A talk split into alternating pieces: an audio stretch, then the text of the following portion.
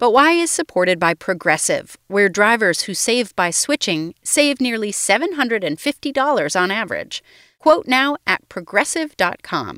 Progressive Casualty Insurance Company and affiliates, national average 12 month savings of $744 by new customers surveyed who saved with Progressive between June 2022 and May 2023. Potential savings may vary.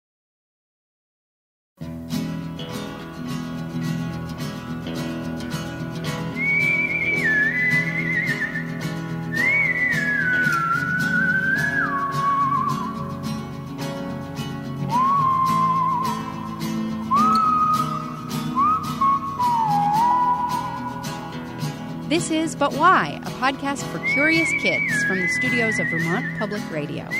I'm Jane Lindholm. I host the show, and Melody Bodette and I listen to all the amazing questions we get from kids all over the world, and we help come up with answers to some of what you've sent us. Now, this is kind of unbelievable to us, but we've been making this show for two and a half years now, and you've sent us about 3,000 questions. OMG!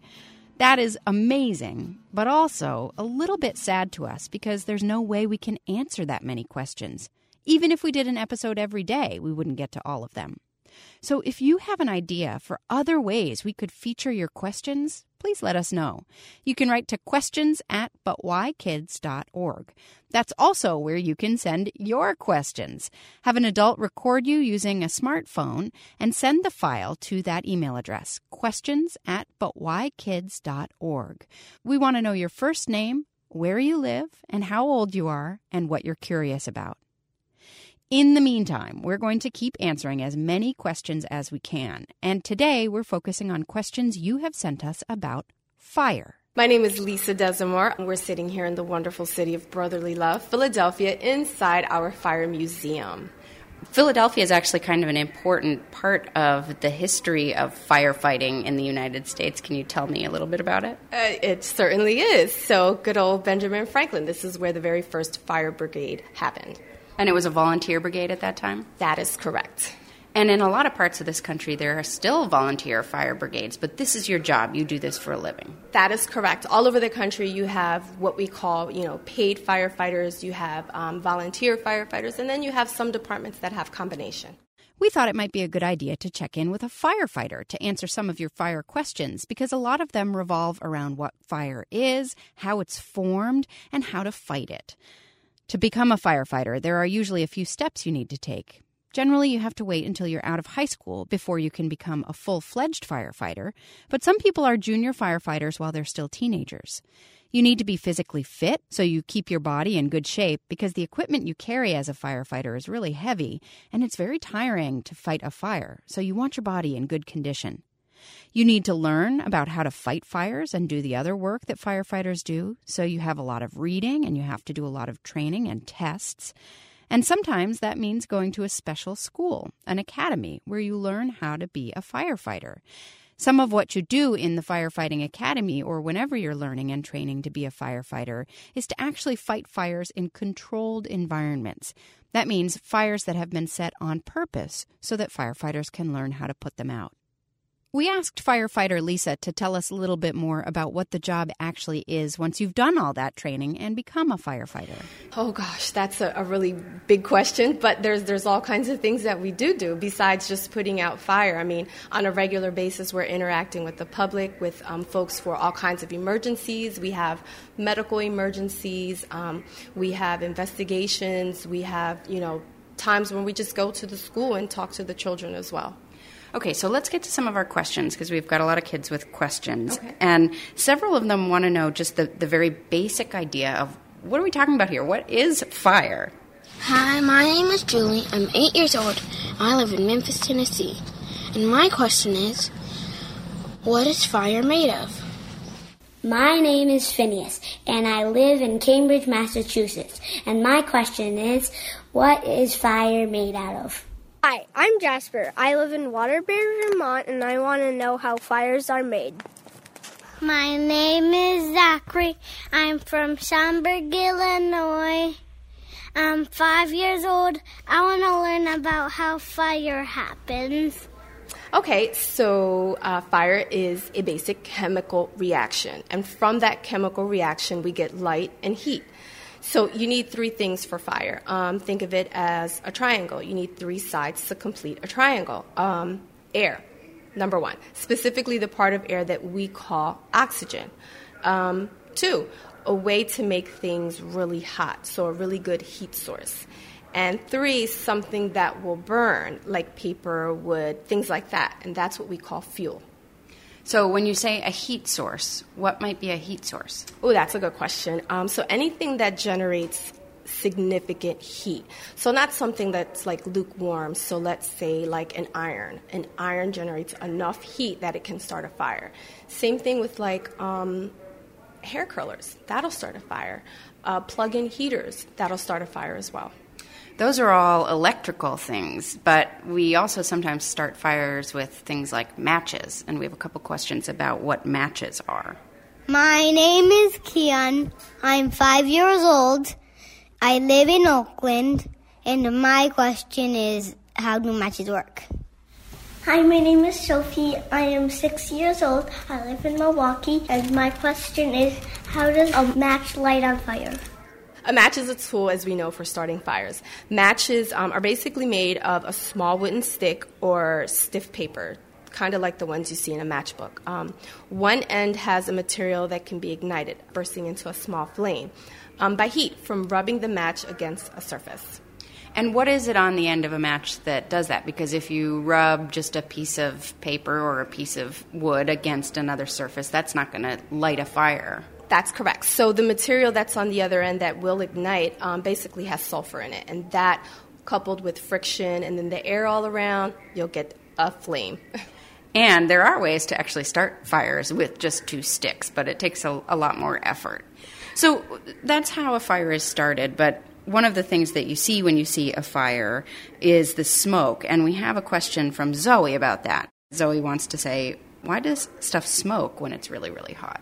Okay, so basically, why is there smoke? Um, smoke actually occurs when there's incomplete combustion. Basically, there's not enough oxygen for something to burn all the way, to burn completely. Smoke is a collection of tiny unburned particles. Each particle, though, is too small to see with your own eyes. But when they come together, that's how we see it as smoke.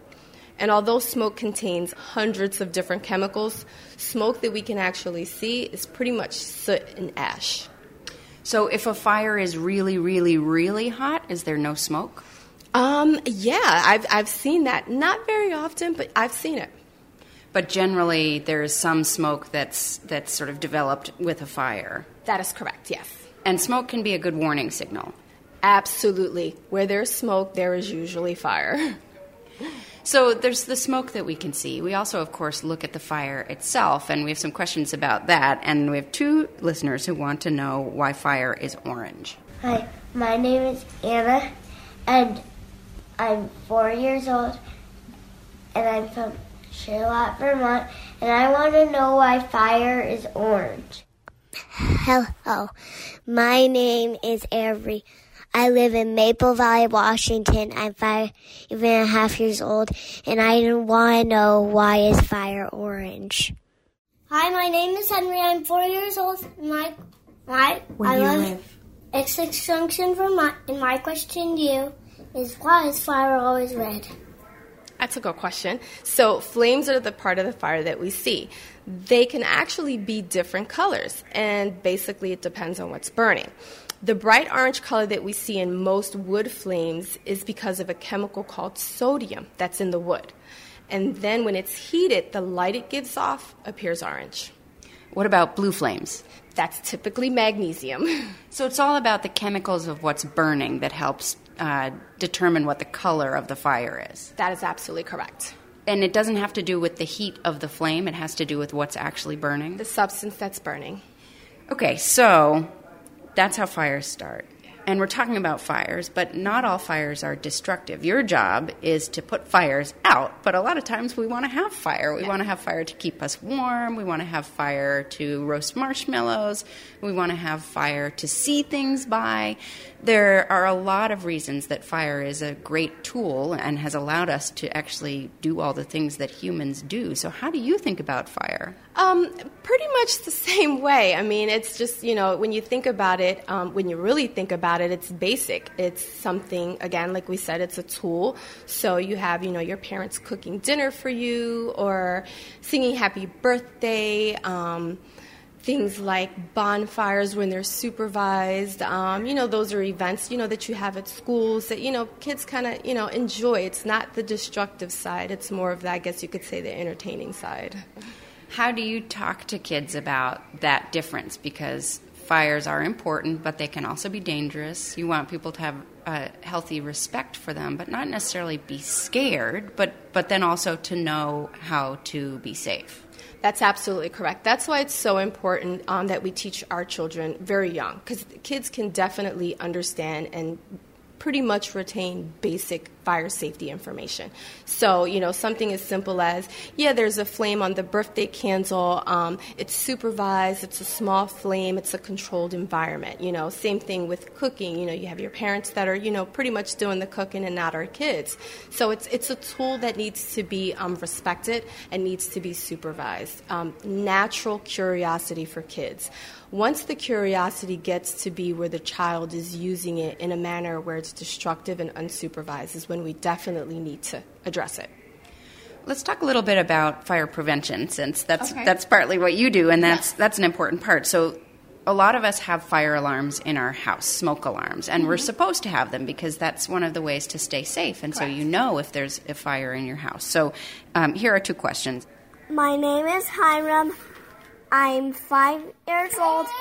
I'm from Lehi, Utah, and my question is how can our fire alarms sense stuff? My name is Benjamin. I am four years old and I am from Enfield, New Hampshire. And my question is, how do fire alarms work?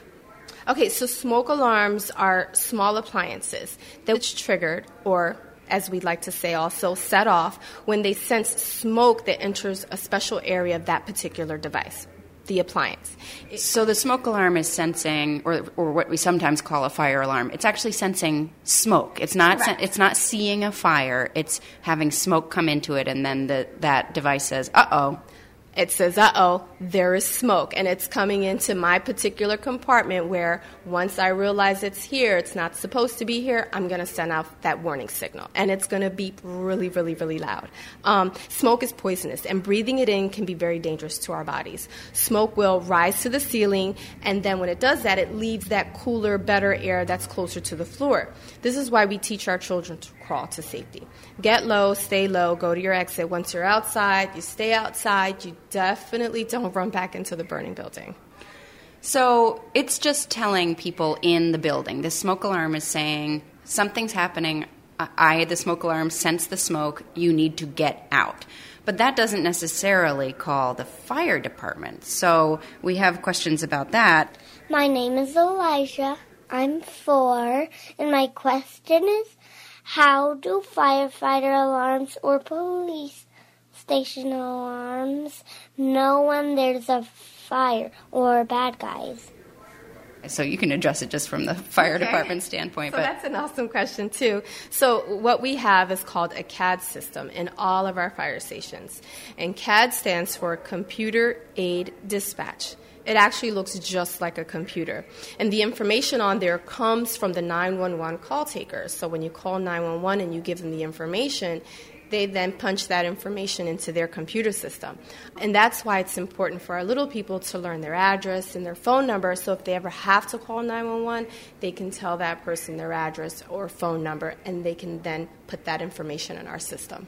Okay, and so when that happens, somebody at at the other end of the phone, um, when you dial 911, known as usually a dispatcher, mm-hmm. will say, okay, where are you and what's the problem? And then the dispatcher will know whether to call the fire department or the police department.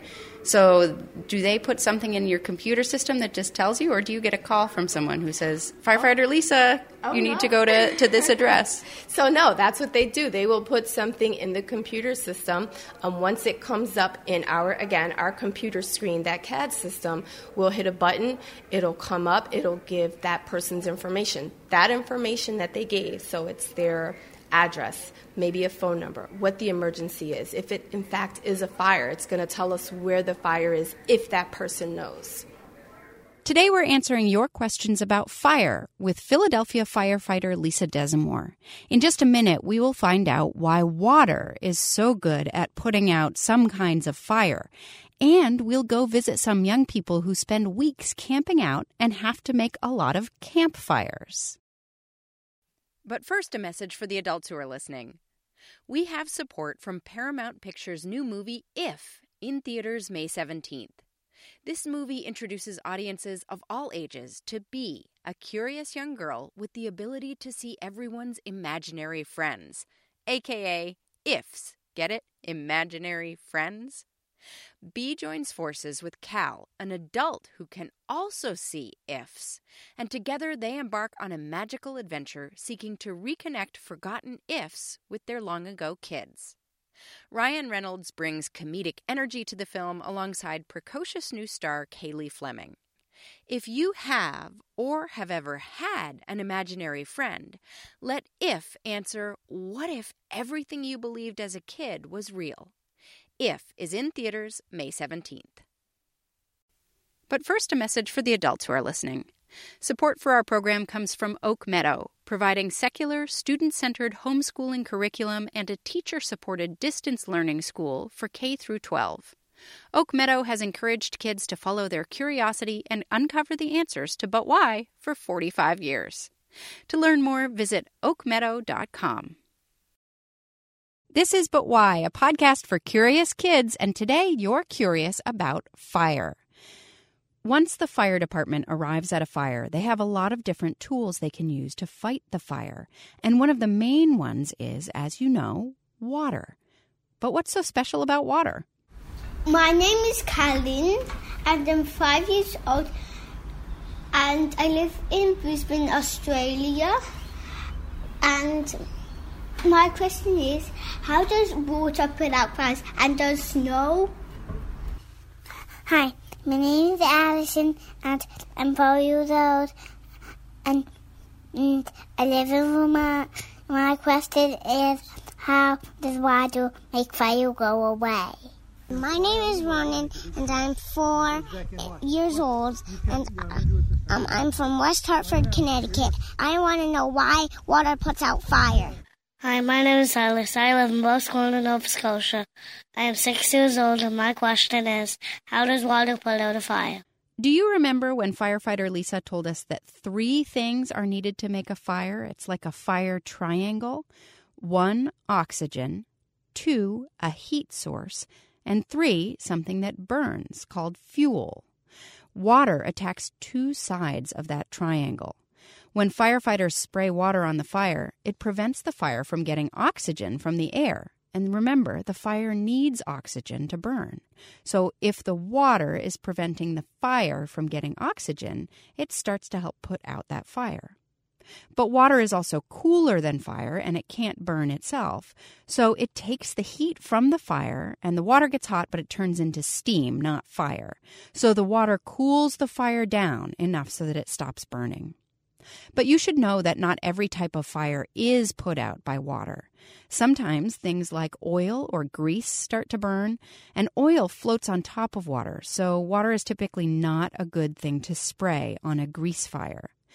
Water is also a good conductor of electricity, so you should never put water on an electrical fire either. There are special chemicals you can put on those kinds of fires, and sometimes you'll see you'll have a little fire extinguisher in a home or school or office, and those can be used on different types of fires. Things like wood and paper, those respond well to water when they are on fire. But the bottom line is that if you see a fire or smoke, or if you start a fire, you should immediately tell an adult, and that adult can help you put out the fire or call the fire department. In the United States and Canada, you can use a phone and dial 911 if you have an emergency. In the UK, you dial 999. In Australia, it's triple zero zero zero zero or 112 from a mobile phone. Ask an adult how to access emergency services like an ambulance, the police, or the fire department in the country where you live. Now, sometimes we think about firefighters, and what we know comes from popular movies or books that we read. My son, Dalan, was three when he asked this question that we then posed to firefighter Lisa. Why do firefighters have dogs? We often see Dalmatians, so where did that come from? And that's a pretty cool question too. They all are. They're they're wonderful. So before we had trucks and cars, basically horses were the way to go. That's how we got around, right? Dalmatians and horses are very compatible. That's just to say they get along really well. So the dogs were easily trained to run in front of the horses, the engines, to help clear a path to guide the horses and the firefighters to the fires quickly. Um, we no longer have the Dalmatians in our stations today, but they are actually chosen by a lot of firefighters as pets because of their, you know, heroism in the past. Do you have a Dalmatian? I don't. I would love one, but I don't have the time. Do you slide down a pole when it's time to go fight a fire? I have. Um, here in the city, there are only two stations that still have the active pole. Um, and I worked, I believe, overtime at one of them. So that's how I was able to slide down. Where I was stationed at, we were one level, we didn't have a pole. Does anybody really use the pole to slide down? You know what they do at those firehouses? They do. There are the multi-level ones. So if they're on the second, you know, level, then they're, you know, to get to the fire engine quickly or the ladder truck quickly, they're going down the pole. Do firefighters sleep at the fire station? So yes, we do, um, and it depends on you know where you're at in the country, you know what department you are, and that dictates you know or tells your schedule. So if you have a schedule where you're working overnight, um, yeah, you sometimes will sleep at the station. Is being a firefighter a dangerous job? Very much so. Um, very much so. I mean, fire in of itself is dangerous. So when you think about, you know, a home on fire, a car on fire, or a brush fire, you want to make sure that um, you stay safe, and that's why we have the academy, and you learn all the basics there. So at the academy, it's like going to school to be a firefighter. Absolutely. Yep, it's just like school. You're in a classroom, you're doing classroom work, and then you go outside and you kind of do the physical work, and you even have what's called PT, physical training, so sort of like gym time, where you're doing jumping jacks and you're running and you're doing all that good stuff. Although sometimes you have to do it with air tanks on and all of your equipment. Yes, and that's that's difficult sometimes, but I mean, you manage and you get through it because you know you're determined and you're dedicated. Firefighter Lisa wanted to make sure she told you one other thing while we were talking with her about fire. You know, it's okay to be curious about fire. I think a lot of times kids think um, maybe they're, you know, abnormal or there's something wrong with them and they're they're afraid or shy to reach out. But there's nothing wrong with being curious and, you know, ask questions. Um, I think I mentioned it earlier when I said, you know, it's when the curiosity gets to be um, dangerous, when that's unaddressed, you know, that's when we have an issue, and that, of course, definitely when we need to intervene. So it's okay to watch the adults in your life making fires and think, how's that happening and what is it? Absolutely, and ask as many questions so you're definitely, you know, in the know and you know what's going on. But never touch a fire. Never. You never want to touch a fire. Obviously, fire is hot and you can get hurt. Lisa Desamore and I were talking at the Fireman's Hall Museum in Philadelphia. The museum traces the history of the fire department through a couple hundred years, and Lisa showed me some of her favorite displays. Um, we're in the portion or the part of the museum where there's um, a lot of older artifacts that are on display. What we're looking at is an actual water main from 1805. And a water main is a water pipe, right? That is correct. Um, what makes this one different, besides that it's really, really old. This one is a wooden pipe, so to speak. So it's actually made from wood. And what else? We have a special hose company formed to carry hose to engine companies. So these were the old um, hose line. It's really old and it's leather. We don't have leather um, hose line anymore. Most of it is um, vinyl and plastic. It looks kind of like a really old tire or an inner tube that you would blow up, but it's actually made out of leather, and that's what the water went through for the fire department. That is absolutely correct, and it, it looks like a tire because obviously it's it's folded in that you know circle um, shape, and that's still actually what we do today when we're not using them. We roll them up, and it looks like a wheel. How heavy is a fire hose when you're holding it? Um, pretty heavy. If it's um, doesn't have any water, I should say. If there's no water in it, it's not so bad, and it depends on how much you're actually holding. Um, a bag, we have what we call our second in bag. It can hold from about three to four lengths, um, and that's pretty heavy. I mean, it's going to be over hundred pounds. Firefighter Lisa, will you explain how these work? These are fire hydrants, and so especially if you live in a city or an urban environment, you might see these on the sidewalk next to you, and they're they look like kind of pi- like pipes sticking out of the ground. Sometimes they're pretty, they are often known for having dogs pee on them, but what's their actual purpose? So, the actual purpose is basically for us to hook up our hose line to the actual fire hydrant so we can get water from the actual water main. Um, the very top of it has what we call in the very middle the stem, and that's what we turn using our tools to actually open the plug, or excuse me, the fire hydrant itself. So, just like you get water in your home from your sink, this is connected to water underground. And so, once you attach your pipe and turn it on, you'll be getting water flowing through so you can fight the fire. Absolutely. As soon as we turn the stem, you'll hear it, you'll hear the water flow, and the more you know turns you give that stem typically about 12 turns you'll get a f- really good flow of water now, if you live in the country like I do, we don't have fire hydrants, but we have fire ponds, and sometimes the fire trucks go and they actually fill up at a pond, and they have to go back and forth and keep filling up when they empty the tank. That's absolutely correct, um, otherwise known as drafting. Um, we actually learned that in the academy as well, sort of a backup for us. But that's not how you have to do it here in Philadelphia. No, typically we get a good water source and that hydrant is good to go, and if it's not, then yeah, we got to try to find somewhere to draft water. Thanks very much to firefighter Lisa Desamore and the Philadelphia Fire Department for helping us answer those questions. We've been talking a lot about the dangers of fire and how to stay safe. But if you've ever laid down in front of a fireplace on a cold winter day to read a book, or sat around a campfire, maybe even roasting some marshmallows, you know that in a controlled situation, fire can be really enjoyable. And not just enjoyable, fire has been essential to the development of human society. It has allowed us to settle in places that are very cold because it gives us heat. It allows us to cook food, and that had a major change on how humans live and form communities. And we even have fire to thank for many, many, many of our more recent inventions, like cars. Some scientists say that fire and language are the two things that separate humans from all other types of animals. But back to campfires. We caught up with the Vermont Youth Conservation Corps. That's a group of teenagers and young adults who spend weeks at a time living in the woods and doing work on trails. And that means they get to light a lot of campfires. We ask them to show us how they do it. My name's Terry Gardner. I am a crew leader with the Vermont Youth Conservation Corps. My name is Peter Gruchot. I am also a crew leader at the VYCC. My name is Veronica Phillips, and I am a crew member here at the VYCC. We chose to burn in this old tire rim so the fire does not spread to places where it should not be. Any sort of like stone structure or something to keep the fire contained is where you should burn, not in uh, just any old part of the woods.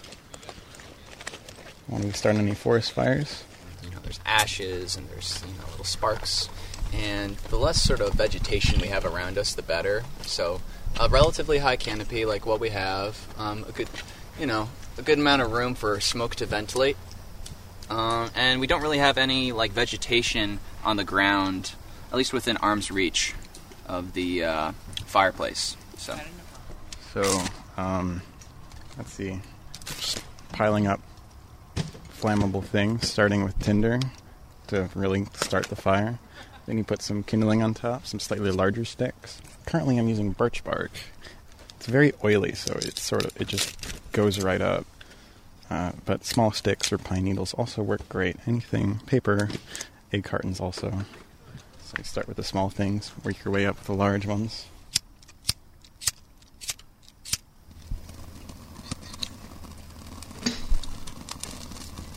There we go. One fire. After that, you can start adding larger stuff, so fire will keep burning. So this small stuff will just burn up real quick, and then there goes your fire.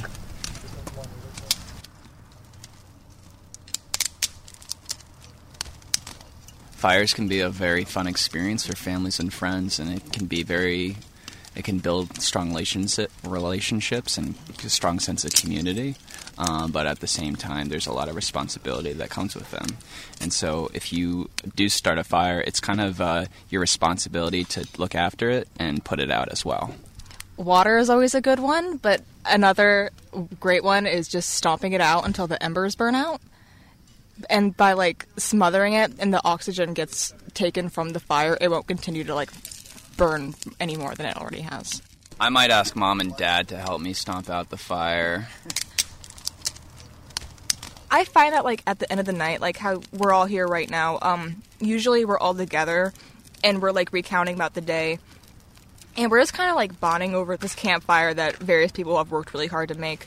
And that's what makes it so much fun is that it's good for bonding and it's just good to like relax at the, at the end of the night with a campfire being able to light fires is what sets us apart from every other species on this earth.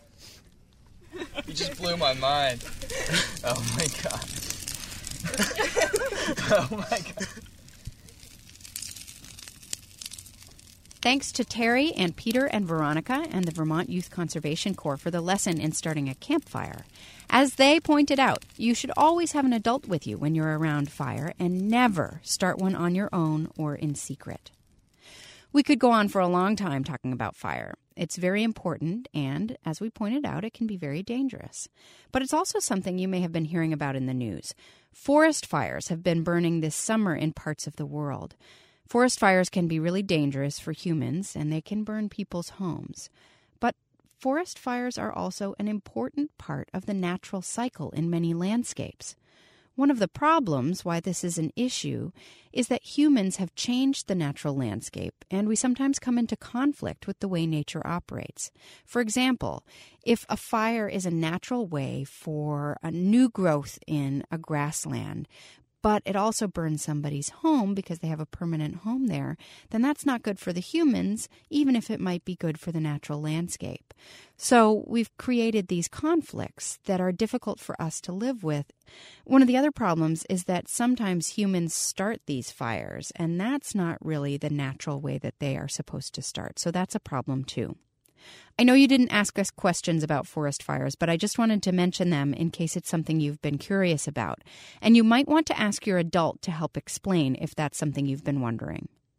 But Why is produced by Melody Bodette and me, Jane Lindholm, at Vermont Public Radio. Our theme music is by Luke Reynolds. We have help from Jonathan Butler and Noah Cutter, among many others here at VPR. We'll be back in two weeks with an all new episode. Until then, Stay curious.